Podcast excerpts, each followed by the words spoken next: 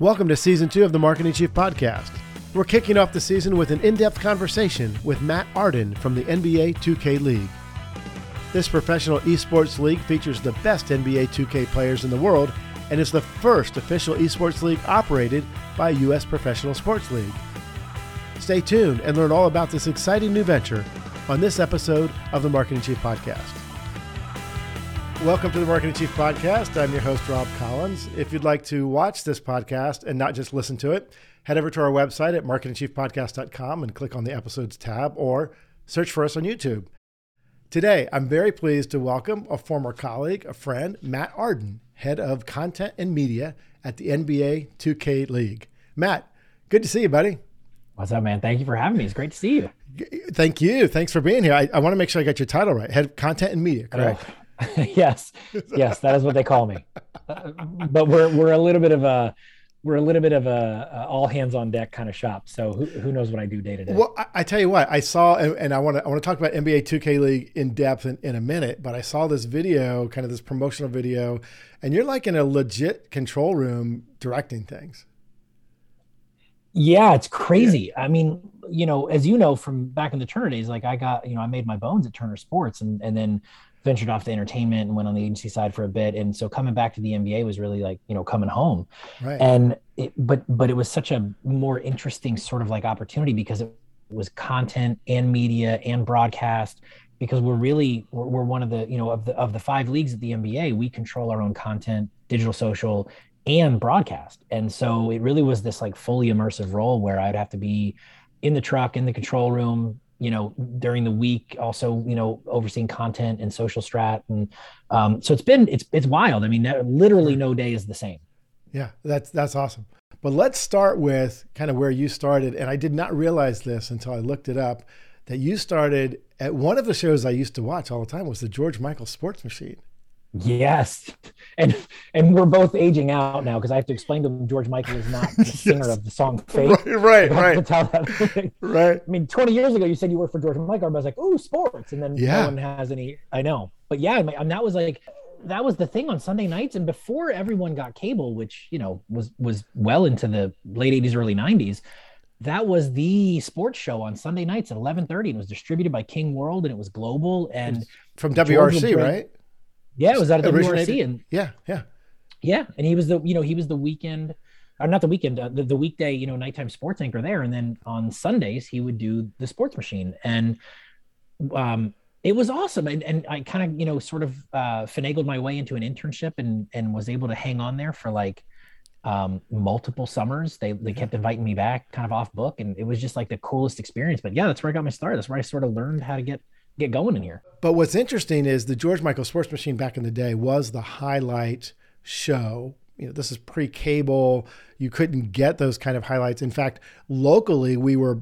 I don't know if you remember Warner Wolf. He's the guy I used oh, yeah. to watch. You know, in the let's, DC. Let's area. go to the videotape. That's right. That's exactly right. yeah, but but George Michael Sports Machine was was super. Like you you just looked for it. The syndicated program. You just looked for it. He was really the first one and he gave me the best advice that started my career. And, and it, it anyone i trust that gives similar advice i know they're on the right track and i know how to find my mentor you know like my mentors by sure. using this. But he used to come to us and say um, i recognize you as the interns he would say i recognize you all have degrees or you're going to get your degree and and and you want to write this amazing prose about this sporting event. And ma and pa beer cans sitting at home in their Barcalounger don't care they just want to know what was happening and what was cool and like it was you know he really had this very like workman like mentality around sure. like how to present sports and entertainment he was kind of the first one to say like we need to be having fun doing this and that and he would bring odd sports into it too. He was the first one to show like bull riding highlights and NASCAR yes. highlights. And you know, he really wanted to show the full breadth. And he was also the first one. One of the one of the chief jobs of an intern was to scour newspapers from across the country to find the, the, the heartwarming story or the tearjerker story because he wanted to he wanted to dimensionalize athletes and he wanted to dimensionalize what sports meant to story. And like you know he was really the first one to think that way. I mean he was he was doing three and five minute 30 for 30 shorts before 30 for 30s were a thing. Yes. I mean he was the first one to bring sort of that documentary appeal to a regular sports audience. And so um it, it was fascinating working for him and, and for that whole group. And I'm still in touch with like the producers that hired me. You know, I talk to Rich Dunn all the time, I, and and uh, Wally Bruckner, the number two at that station. Wally and I are Facebook buddies and talk all the time. Like he's an amazing person. He's at NBC up here, and like uh, the people I met in that uh, in my first experience in mm-hmm. sports broadcast were like formative beyond that intern period. Sure. Yeah, that's amazing. And and I love that he was the human interest storyteller guy, right? And and as we get into your career, it's it's it's clicking for me because you're a content driven, story driven person. And yep. it's it's interesting that that's where it started. And where what happened after after George Michaels? so after George Michael, I got uh, my first gig was back at my alma mater. Um, we okay. were building out HokieSports.com. It was one of the first schools to sort of take back their rights from an outside agency and say we're going to produce our own content and make our own website. And this is 99 like nobody was doing this. It was i think it was virginia tech and maybe i think the other school was colorado that kind of bought back their rights from a larger conglomerate. And um, so we i was the in-house producer and sportscaster for hokiesports.com like right out of college uh, which led to an amazing opportunity at um, CNN Sports Illustrated because I had digital experience in '99, which you know very few people w- with our backgrounds had, and so right. um, I got a really cool opportunity to go down to Atlanta to CNNSI.com, uh, and that was what started my Turner journey, which to this day is still like the most uh, important, uh, you know, 11 years of my career, I think.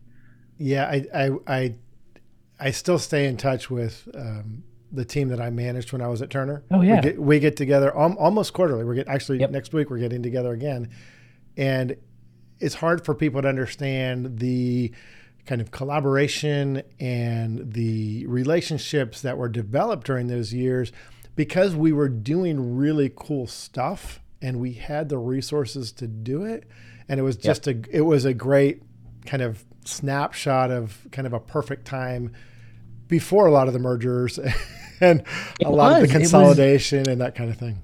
Two two things. One, I mean, first of all, it was the leadership teams that we worked for. Like, oh my gosh, yes. I, was texting with Craig Barry the other day, with Matt Moss, Mossler the other day. I talked to Drew Watkins all the time. Like that core group, there was something that they, the leadership made it about family. Like it was truly a family company, even though it wasn't a family run company anymore. You know what I mean? And, sure. and Ted Turner was no longer around, you know, running the day to day. But like it really, the the the bones of it were all rooted in like family and and we i'm still as close i'm still closer to my former colleagues at turner than i am to even current colleagues which is no knock on my current colleagues they're amazing people i love where i am currently and i love the people i work with but like that period of time we were both at turner i don't think anyone will ever experience that kind of work environment again. It was such a unique time where um, you know it was even on the back end of the salad days. Like it, it wasn't all perfect. Like it was you right. know there were still like budget issues and things like that. Like it was the you know it was the beginning of the days that we're facing now with cable but it was different. And like right. i still look back on those years as some as like literally some of the best times of my life. I agree. And i met my wife there yeah that's right. That's right. Your wife who, who was in my my group for a while yeah. Yeah before you guys moved away. You stole yeah. her you, you married her and moved her away. What were what were your highlights at Turner? What were the things that you really kind of enjoyed doing? So I I was you know one of the first employees at CSSU, which is Creative Services Sports Unit, which is Craig Barry's group, and like that to me was like I, when I got transferred out of TBS like sports and entertainment and down to CSSU for this experimental group that at the time only had an 18 month window. Like they were like, we're gonna we're gonna take the sports producers or some of the sports producers from the networks and we'll funnel them through CSSU and get kind of like this one sports vibe across the two networks. Mm-hmm. Um, but it'll be a rotation and you get looped back up to the networks. And um, I went down there and within like six weeks, I went to Craig and was like, I- am not going back. So like, if I get fired at the end of the 18 months, so be it. But like, this is home now. And like, Craig was like, I got you. And like, you know, I was part of this and we were, it was crazy. Like we didn't have full-time staff yet. And, you know, Matt came on board from, he was in the truck, and I think mm-hmm. Drew was too. Like they were all like production for like Turner Sports broadcast proper, and Craig just like built this group of like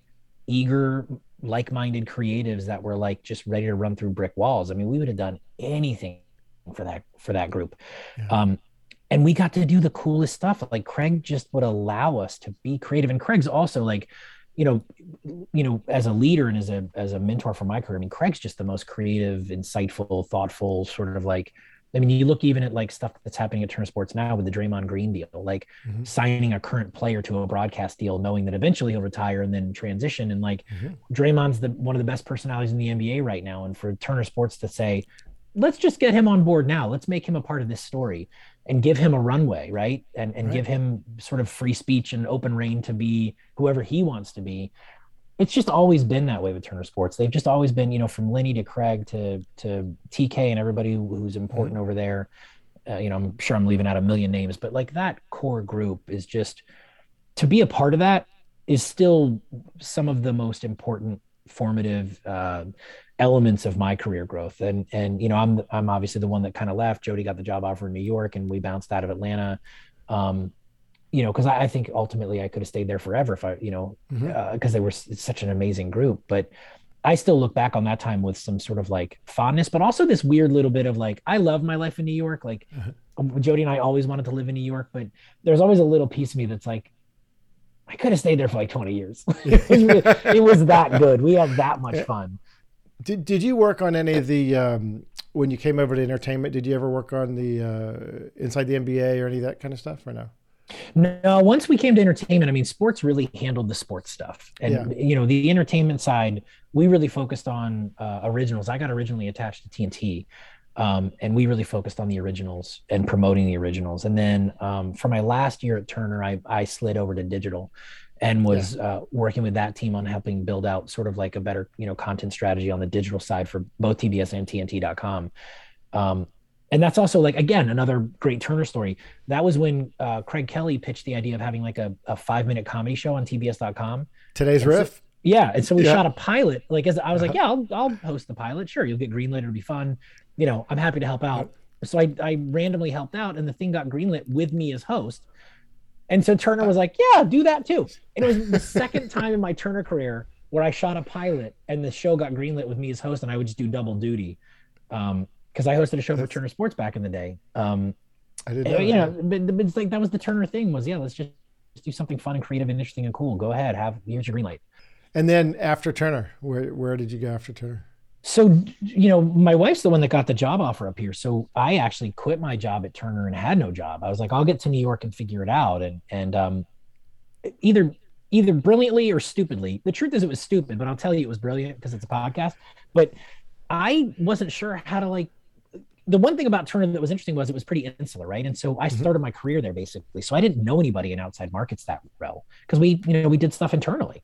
Sure. Um, so I didn't have a ton of contacts in, in contacts in New York, and so I wasn't really sure how to break into the market here. So I, I um, the stupid slash brilliant thing was I just picked four companies that I thought um, I might add value to, but ultimately I would gain like more out of working there than than anything else. Like it, yeah. it's sort of like not quite pie in the sky, but pretty close to like I'd love to work there.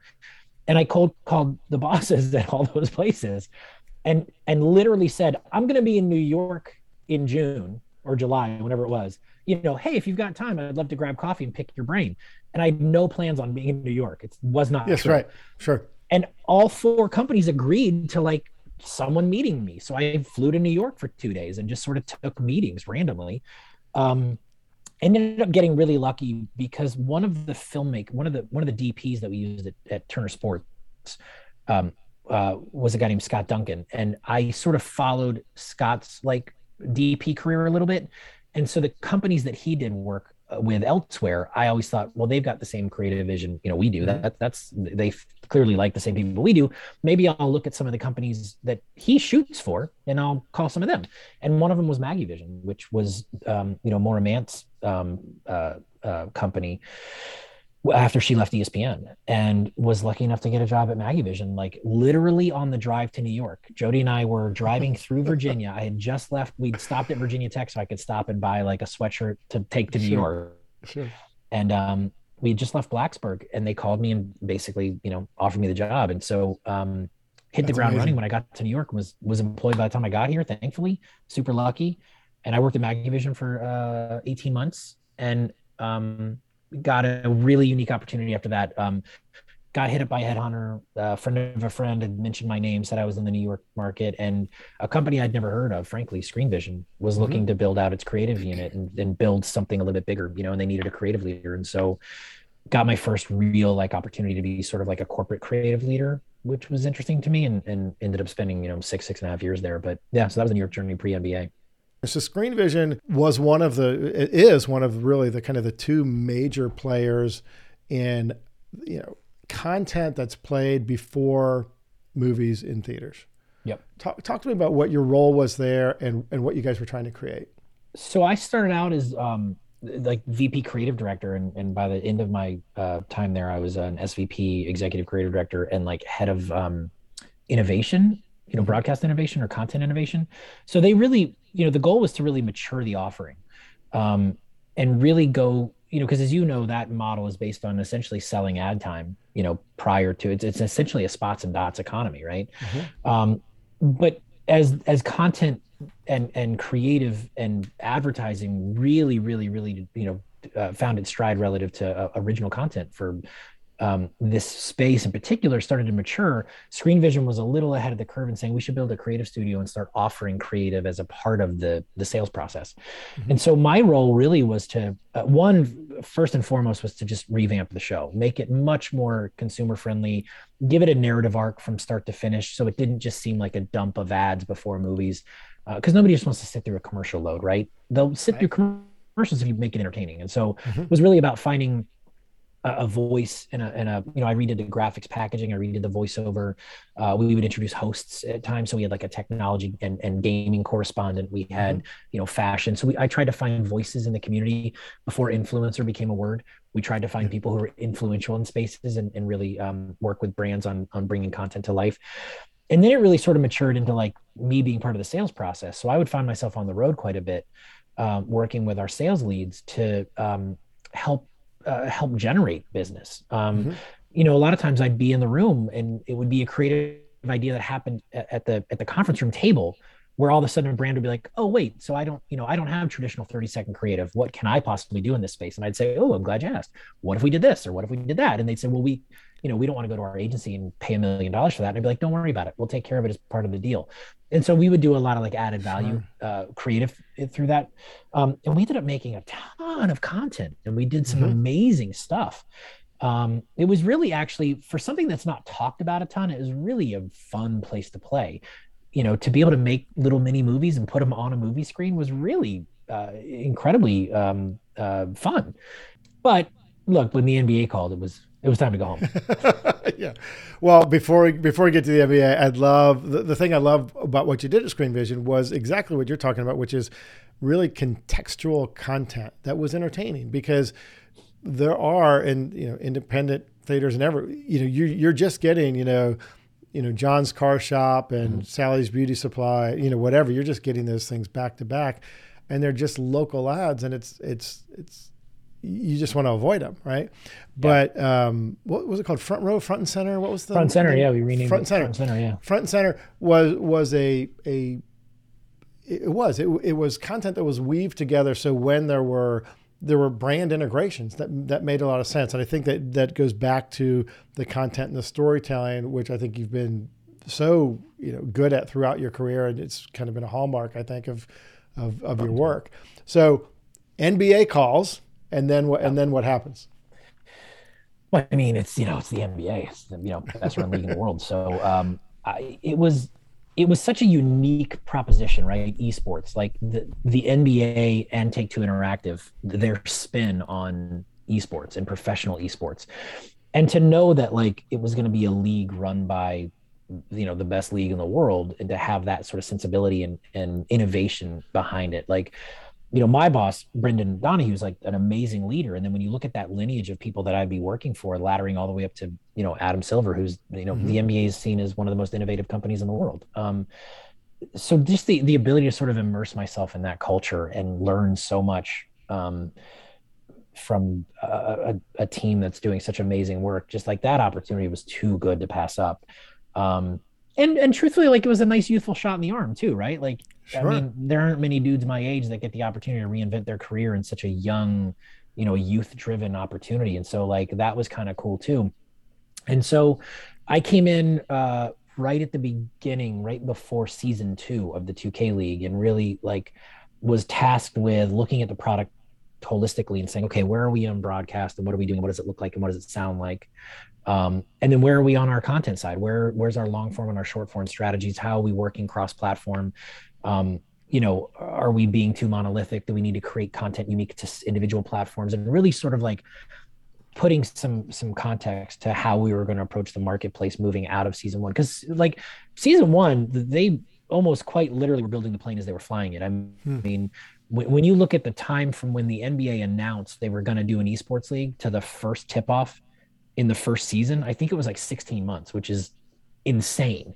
Yes. Um, they went from, you know what we should do to like first tip off with 17 teams in the league within like 16 months. So mm-hmm. they, I mean, they were, they were absolutely flying through it.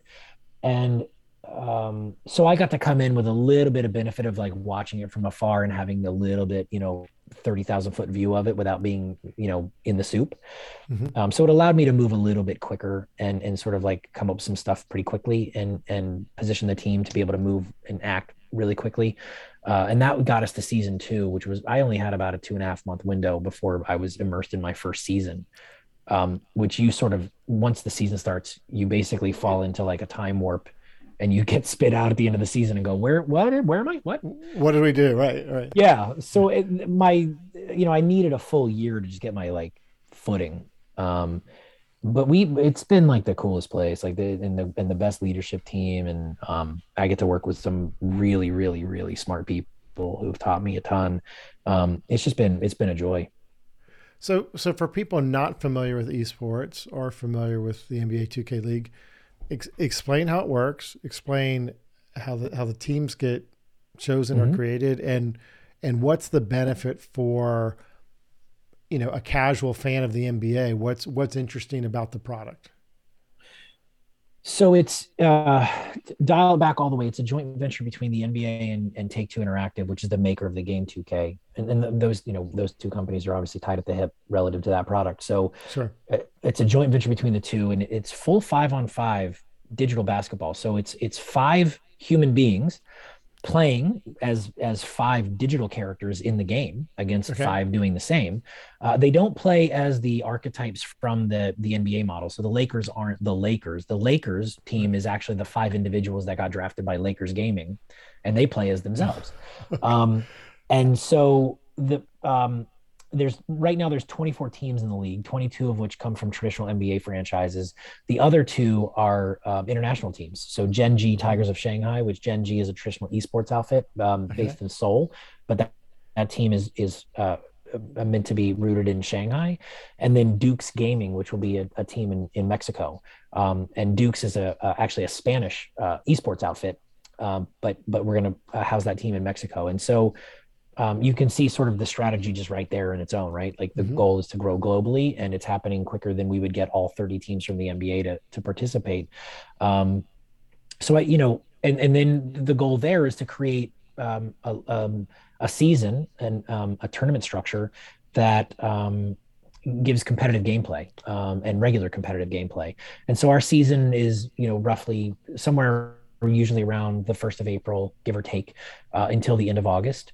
Um, okay. There are four long, major yeah. tournaments. Oh yeah, it's a long. It's a it's a real yeah. basketball season. Yeah. Um, there are four major tournaments um, with uh, a pretty significant prize pool attached to that. They're also you know salaried um, you know esports athletes as well. Um, but then there's this additional pool they get to play for, uh, which is you know in the millions. And um, and we salaried and we esport. Crown... I mean, this is this is this is yeah um, this yeah. This is, is their career. Amazing. Yeah. Wow. Yeah and they play five and five basketball. And we and it's yeah. it's awesome. And, and, this year we've actually uh, introduced um, the three v three uh, basketball as well. So we'll have both five v five and three v three tournaments, which is really unique. And the people I work for are so bright, and it was just such a really cool move because that's an actual um, opportunity to talk to the like hardcore game players of 2K because they play a lot of 3v3 what they call mm-hmm. pro am mm-hmm. and it really speaks to that pro am community and says hey there's a model in our league that also you know is what you're used to playing and so because the 5v5 players are just like the elite of the elite you know players and it, it's just it, it's like you know i don't even know what the percentage is but it's probably the top half percent of like 2k players can play the, the basketball iq to play 5v5 digital hoops is insane like these are real basketball players um so 3v3 is a little bit uh sort of opens up the the um the opportunity to play and the opportunity to try out for the league and, and, feel like you've got a model there too. So that's a really cool thing we've started this year that I can't wait to see on the court uh, when the season starts. How do you get to be good enough to be noticed, to be even thought of for for a draft? Well, with 2K, it's a little different, um, but there's there's these pro am circuits. So really good competitive players that play the game will start falling into like um, communities that want to play a little bit more often and probably play okay. at a, a, much higher level. And so you can just a sort of a grassroots uh, methodology to like getting better at the game. And you meet people online. You get you know you see the okay. similar faces that you play against regularly. And then you may go the pro am route, which there are these you know loose affiliations of pro am uh, teams out there that actually play for money and mm. you know have you know careers doing that and so we sort of take notice of the community as well so names will start to bubble up through that process and then we also host a, a, a combine um, where there's a period uh, where players can opt in to uh, a game mode that um, is is a, a 2K League combine, and and we can monitor their progress through that as well, and start to generate stats um, and start to recognize who's climbing leaderboards and who's really establishing themselves as like the best of the best. Mm-hmm. Um, so I guess not that dissimilar from college in that there's a way to play and showcase mm-hmm. your skill for the next level. Um, and then from there, you know, we've got you know scouts and people who pay attention to the marketplace and and look for names and recognize stats. And we have a league operations department that's got their finger on the pulse of everything happening at that level. And um, through that process we we then have a draft and the teams and the gms of those teams then come prepared on draft night. They know the names. They know the people that they're looking for. They've been paying attention to the community as well. And they they know who they want on their team. And so we have a, a an official draft. And it's because of covid it hasn't been in person obviously for a couple years but yeah i mean we've the last draft we had in person was uh, before season three which was terminal five it was you know we had a thousand people in the room and full live broadcast and the, the whole deal. And and live broadcast where? So we typically broadcast in North America. Twitch uh, is our primary broadcast partner, and YouTube. Okay. We have okay. had some linear deals here too, like season uh, season the first COVID season, season three, was on ESPN two for 28, 28 nights. Um, okay. Uh, and then we have a bunch of international distribution, uh, you know, digitally and some linear in, in Europe and Southeast Asia, places like that. So when a when a team sponsors an esports team, like so the Lakers sponsor a team. You said that they don't use, you know, the Lakers name or, you know, like player likenesses, that kind of stuff. How, how, how does that franchise then benefit from being a participant? And, and what resources do they put against it to, to make it come together? It's a, it's a, so there's, there's, there's, um, tons of opportunities and it's similar to the w or the g. So any franchise that has a w team or a g team similar thing. Mm-hmm. the 2k league it's another lever you can pull at the nba to to um, you know have opportunities. There's sponsorship opportunities. There's um, uh, local and regional and then and and um, uh, uh, court signage jersey patches the whole deal everything you would find in traditional sports happens in esports as well um, so it's it's that business model really isn't that different from any other sport you would find. They do all the same, you know, have all the same bells and whistles. Um, and the only caveat is that they don't play as the Lakers. So Lakers Gaming, which the mm-hmm. naming convention's a little bit different, but Lakers Gaming again drafts five players that play as themselves. And then we on the league side, you know, our goal is to generate content and energy around those individuals just as the NBA does to build celebrity okay. around, you know, those players. And so we're really invested in growing um, the careers of the the athletes that are on our court, um, and and that's sort of a unique distinction um, that we really sort of lean into. It's a, it, and and to see some of these players develop, you know, we've got some players now that have huge followings on YouTube and Twitch, and uh, will often play other games in our off season, and um, have become role models and mentors to to young kids all around the globe, really um, and that's that honestly i mean i know it sounds sort of trite but that's um, that's really what's so amazing about it is this it really is this amazing community of people that are looking to find ways to bring their stories to life. And the fact that we can sort of like come in over the top and and help bring those stories to life and put sort of a professional lens on it has been incredibly rewarding. One of the best things that we uh, we've done very early on in my time in joining I said we need to know who these draft picks are in advance of draft. So we started a really oh wait wait wait wait you're going to do a, a, human interest storytelling like you learned at George Michael. yeah, imagine that. okay. um, so we st- like day one we started a documentary series called Draft Hopefuls, and okay. you know uh, low lift, you know, not trying to reinvent the wheel, but yeah. going and telling short form documentaries of of who these people are because they're people, right? And if we see yeah. them as esports players, we see them as like this sort of a, an archetype of like a digital a person that sits in their basement playing video games, right? And mm-hmm. they're they're these three dimensional humans that have dreams, and they're really unique individuals. And then we started another documentary series called Locked In, which we were lucky enough to have AT and T come in and sponsor. And then we really got into the deeper storytelling. Like there are athletes in our league that are artists, that are musicians, that are um, uh, just these really incredible stories that really make you want to root for them. You know what I mean? And I think that to, to your original question was what's the benefit to the NBA fan?